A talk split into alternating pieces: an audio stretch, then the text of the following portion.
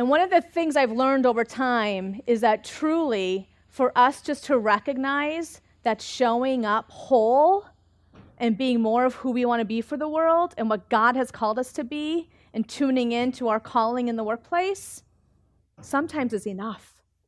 We don't need to do more or be more or you know, believe into these things that I have to be a certain title or a level to contribute to someone across the table from me or alongside of me.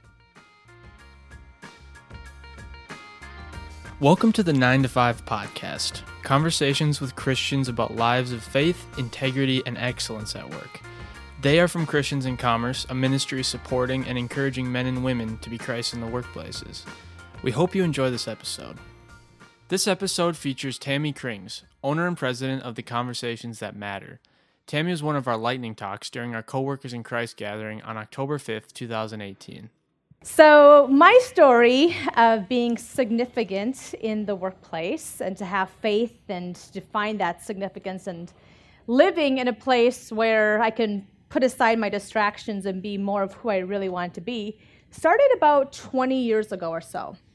So, I had read a lot of books about these high achievers who do this crazy thing about waking up in the morning at like 5 o'clock and being able to go for a run, and then they sit and they journal, and then they read devotionals, and they spend all this time up front. And I thought, wow, that's really cool. And so, literally, on my goals, every December, I wrote down, I want to get up at 5 o'clock in the morning. And it took me about three years before I figured out how to get up at 5 o'clock in the morning. But I was persistent about it. And in doing that, and practicing that, it has completely shifted how I show up. And so this afternoon, I want to share with you some practical ways I've put into place of how to do that. Because I believe that life can be really messy. And we are faced with a lot of new distractions in our workplace today than we ever really were before, even before I started coming on the scene in my career. And what I mean by that is we're faced with a calendaring problem where we have to figure out how to spend our time and who's going to take our time throughout the workplace and who's going to invite me to the next meeting. And then I have to keep sorting through what's a priority for me today. And so, knowing that, we get to be in charge of how we want to spend our time. Because I believe that when you are able to look at your calendar as a set of priorities, you're really putting your best use of yourself to work. And so, what we know to be true is that if you can't, you can't do the big things if you're distracted by the small things. And what I mean by the small things is everything from meetings and what we're trying to focus on at work to being more of who we really are at work. Because I'm a big believer that we need that our greatest work is to connect, not to correct. And many times we see people who step into manager roles or leader roles and it's about correcting how things should be done versus connecting with their people. And we're seeing great strides in being able to fully connect to get more of what we know to be potential in our people and bring that to life. And that is some of our best work. And so, how did I figure out how to wake up at 5 o'clock in the morning to um, not let the distractions overrun me? I created a morning ritual. And for me, this is that practice of silence. And my ritual looks something like the alarm goes off and I hit snooze a few times. I finally get up, go for my run, or go to yoga or do some stretching. And then I sit down with my coffee and my journal and my devotional and my Bible. And on a good day, that takes about 23 minutes. On a not so good day where I feel rushed, it probably takes seven, but it's the best seven minutes of my day. Because when I get centered, I can be the center for other people. And that's what our, our real work is about. And so the questions that I used, and I had to find my own way on this, just to create my own ritual was to always start with gratefulness. So, what am I grateful for today? And on some of those days, it's really hard to dig deep, even though we know what some of our greatest work is. What am I grateful for? And then, secondly, where am I needed most today?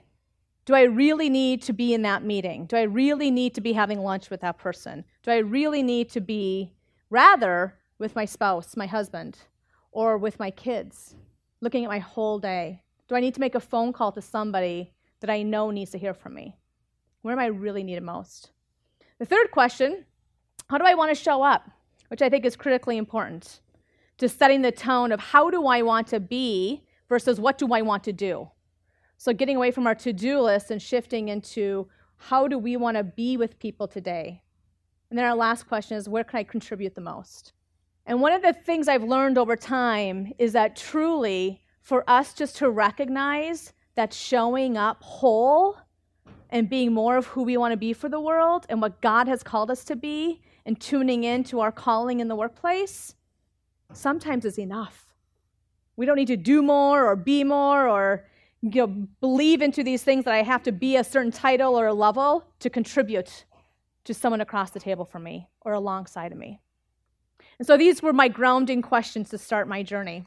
And many times it was a matter of just opening the book and letting the words speak to me, as well as starting to write my book in terms of how do I really want to live my life and be of significance rather than being caught up in being significant. Do you hear the shift? To be of significance to somebody that really needs me. So, there's some um, interesting things that happen at work, right? Today, more than even 20 years ago. And hopefully, this doesn't look like your staff meeting, but it's something that we fight all the time. And I have a lot of clients that I say, you get to be at choice. You get to choose how you want to be with your people. You don't have to allow that laptop to be up during a staff meeting. And what happens is in these moments, we're not setting the stage for how we know they can bring more meaning and purpose to their work. We hide behind busy.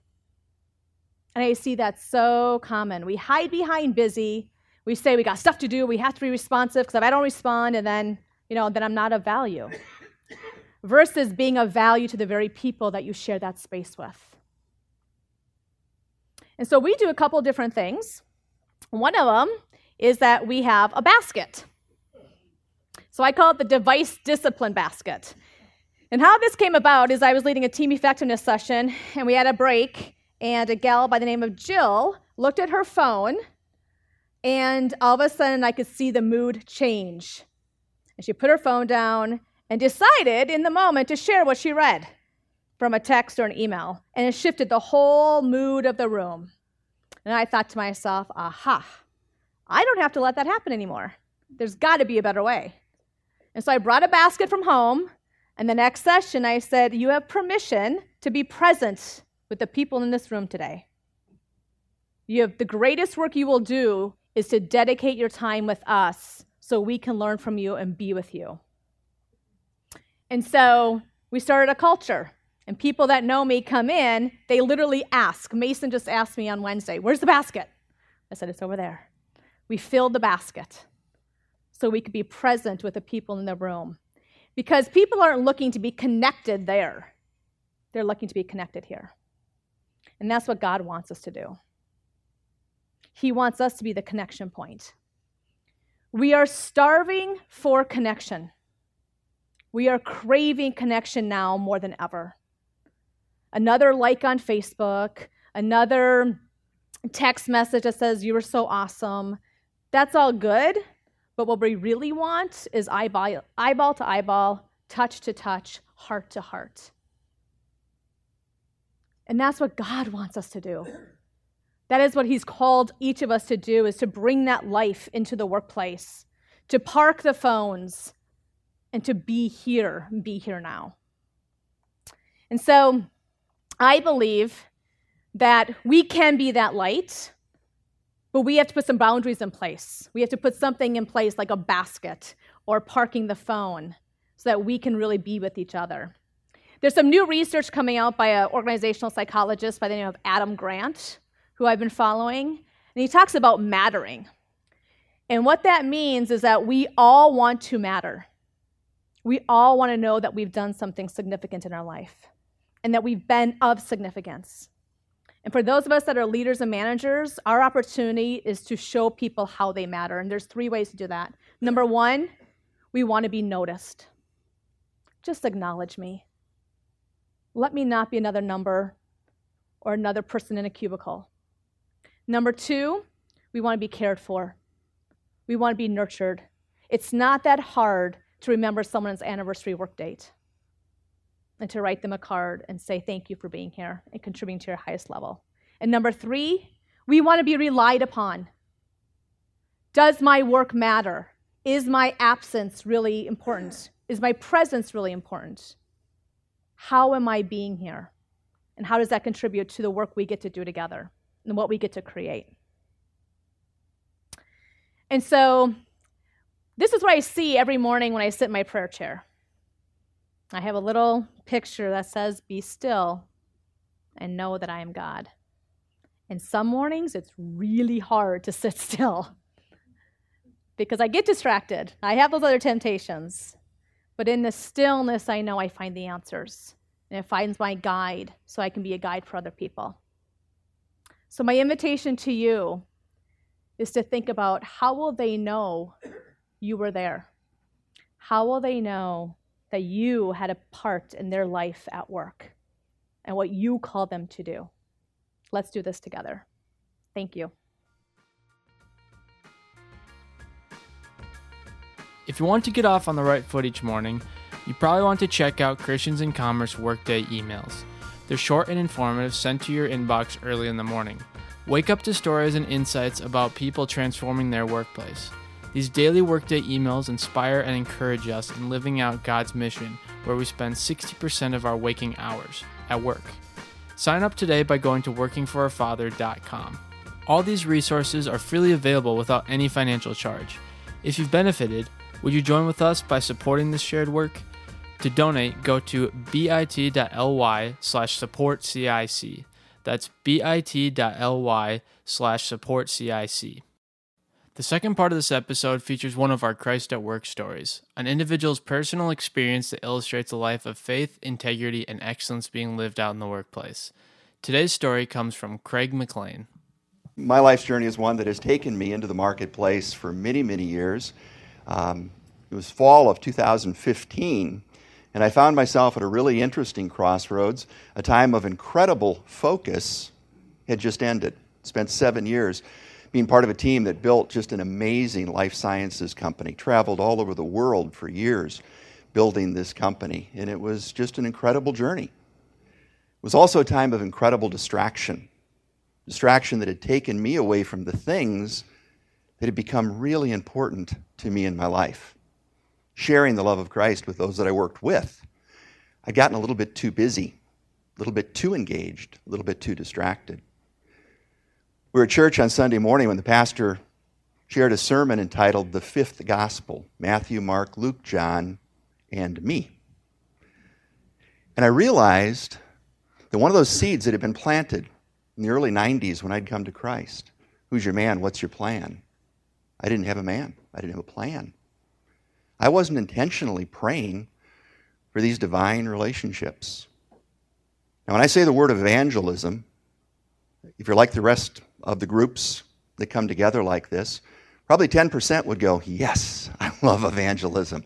And probably 90% go, Ooh, evangelism. Well, I'm going to tell you a little story about how hard evangelism is. So I came out of that Sunday morning service and I realized no man, no plan. Sat down that afternoon, Lord, forgive me. Help me get back on track. And I started to write down names, handful of names, and I started to pray faithfully each day for those names.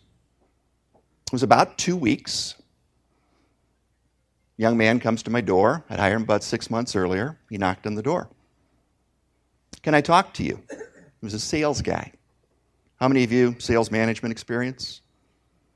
Can I talk to you means I want to raise or I'm quitting.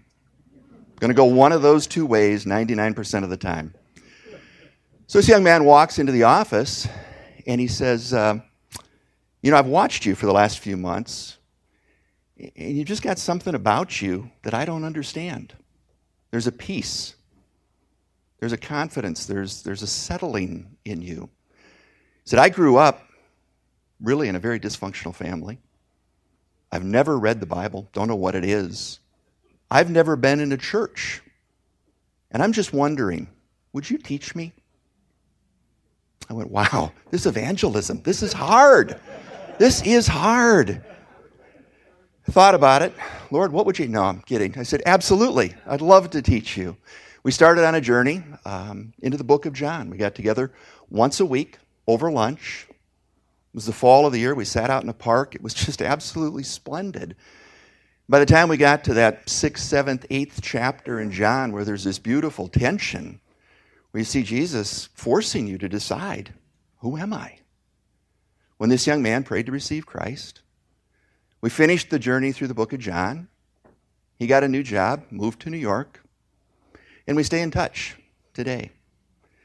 So I guess the, uh, the lesson, a couple lessons came out of that. Number one, as we go about doing our work, be intentional. Don't get distracted. Keep the main thing the main thing.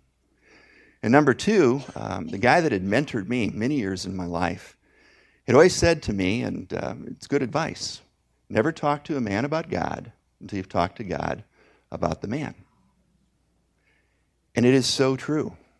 The, the picture we have of evangelism is oftentimes upside down. If we're just faithful with a little, Write the name down. Just pray for that opportunity.